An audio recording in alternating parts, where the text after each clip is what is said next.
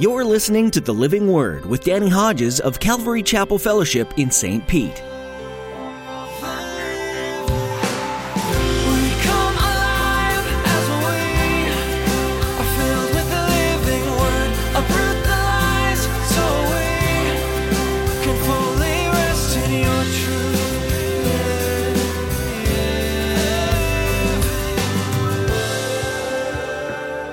Bible says I'm a joint heir with Jesus Christ. Not a lesser heir, I'm a joint heir. That's why Paul writes to the Corinthian church and he says, You guys are squabbling and fighting over things of this earth and you're taking one another to court. Listen, all things are yours.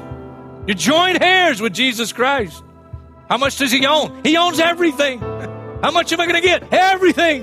Don't worry about the bank and your account and anything in this life. Man, you got an inheritance you can't even wrap your mind around. There's no reason to waste your energy accruing earthly treasures.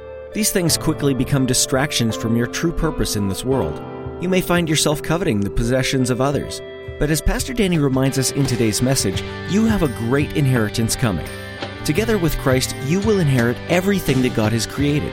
What amazing grace! Not only does God withhold the judgment you deserve, but He gives you an equal share in what He gives His Son. Now, here's Pastor Danny in the book of Hebrews, chapter 2, with today's edition of the Living Word. It is not to angels that He has subjected the world to come, about which we are speaking. Stop there. It is not to angels that God has subjected the world to come, about which we are speaking. Now, when last week in our study of chapter 1 and the first four verses of chapter 2, when did he talk about the world to come? We'll go back to chapter 1. We didn't talk about it, we just cited it. It's the seventh and final Old Testament quotation. You find it in verse 13 of chapter 1. To which of the angels did God ever say, Ma'am, I love your child, and I love you, and I hope you don't feel uncomfortable, but we got a family room over here, and I don't want anybody distracted by what the Holy Spirit's going to say to us. So if you don't mind, I, I love you, and I love your child. I have four. Praise the Lord. And I know they're just going to be children. God bless you. Thank you for doing that. So, chapter 2, verses 1 through 4 warned us don't neglect this message. Don't drift away from it because it's the only message whereby you'll be saved. So, Jesus, is greater than the angels, but he says it's not to angels that he has subjected the world to come, about which we are speaking. In verse 13, to which of the angels did God ever say, Sit at my right hand until I make your enemies a footstool for your feet? It's a very literal verse in prophecy about Messiah that one day the Father will make all of Messiah, Jesus Christ's enemies, a footstool for his feet. It's very literal because in ancient history, kings were always elevated above their subjects, and if you came before the king, you were always at the king's feet because he's on his throne. Are you with me? One day, all of Jesus' enemies will be made a footstool for his feet. Now, all kind of enemies. You know what the Bible says the last enemy to be destroyed is? Death. Can't wait for that day. Every day I look in the mirror, I can't wait for that day. The last enemy to be destroyed is death. Lots and lots of scriptures I could give you. We talked about Philippians 2. I at least cited it last week that God's given him the name Jesus, the name above every name there. Now that at the name of Jesus, one day every knee will bow and every tongue confess that he's Lord. And that will happen one day with unbelievers and believers. Every tongue confess, every knee bow that he's Lord. And prophecy after prophecy after prophecy that Jesus, when he comes again, he will set up his kingdom on earth. Okay? He'll set up his kingdom.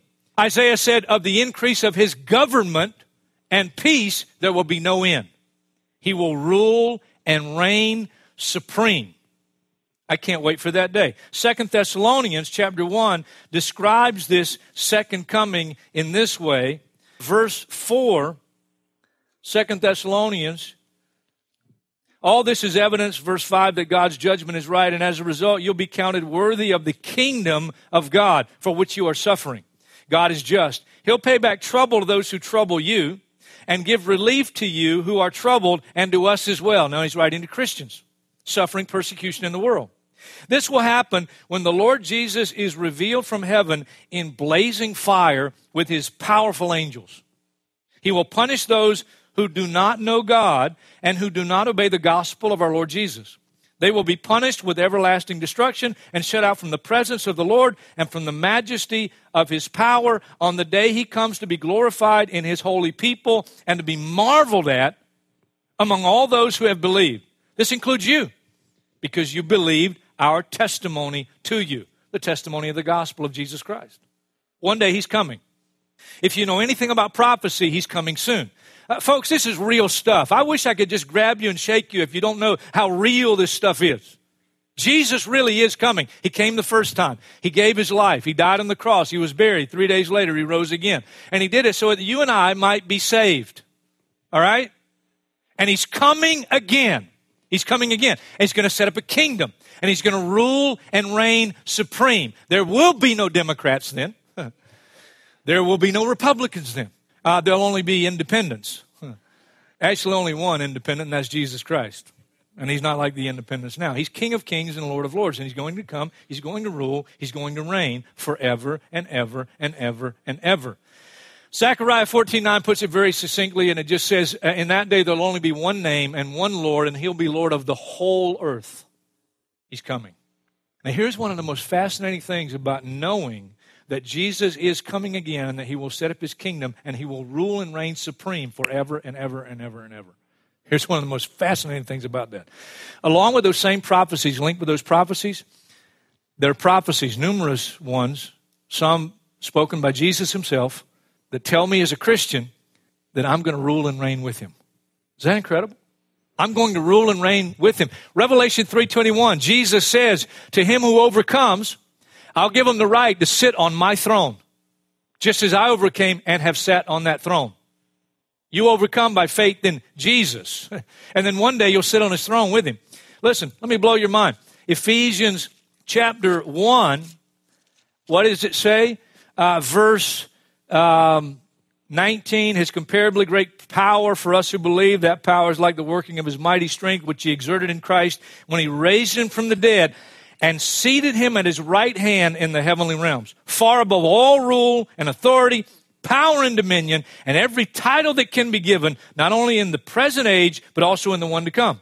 And God placed all things under his feet. There, see it again. All things under his feet, and appointed him to be head over everything for the church. Whoa! For the church which is his body, the fullness of him who fills everything in every way. And then you get a little later in chapter 2, and here's what he says God made us alive with Christ even when we were dead in transgressions. It's by grace you've been saved. And God raised us up with Christ and seated us with Him in the heavenly realms in Christ Jesus in order that in the coming ages He might show the incomparable riches of His grace expressed in His kindness to us in Christ Jesus. Folks, listen. Here's what we just read. Here's what the Bible declares.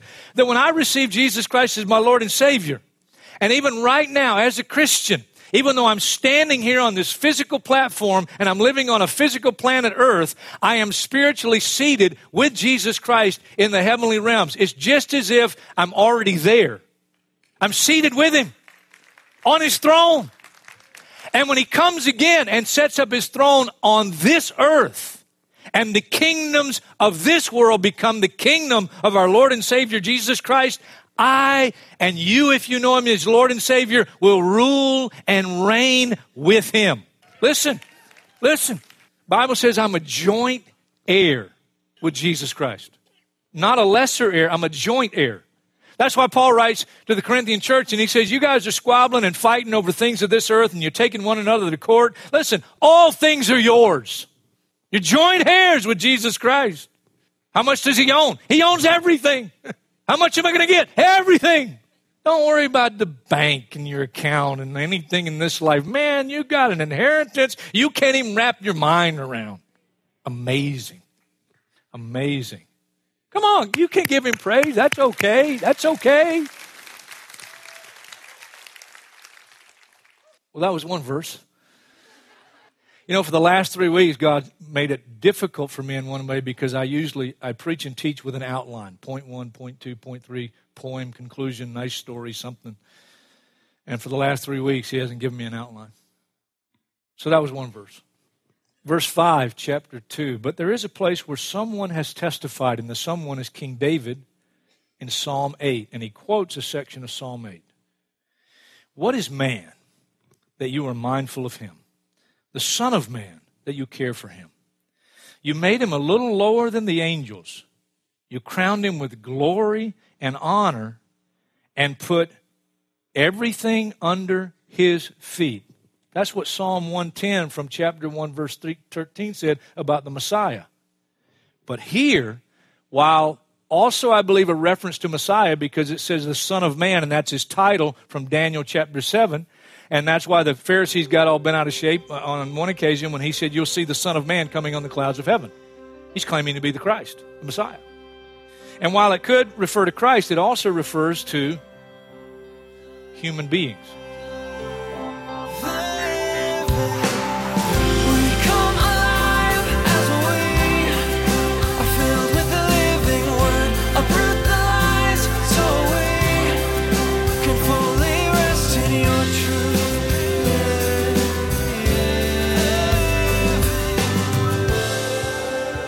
So blessed to be able to share the Word of God with you on each new edition of the Living Word. Thanks for being a part of our valued listening audience. Pastor Danny will continue his study in the book of Hebrews next time, so we hope you'll join us again. We'd like to take a moment and ask you to consider partnering with us as we continue to share the hope of salvation with the world.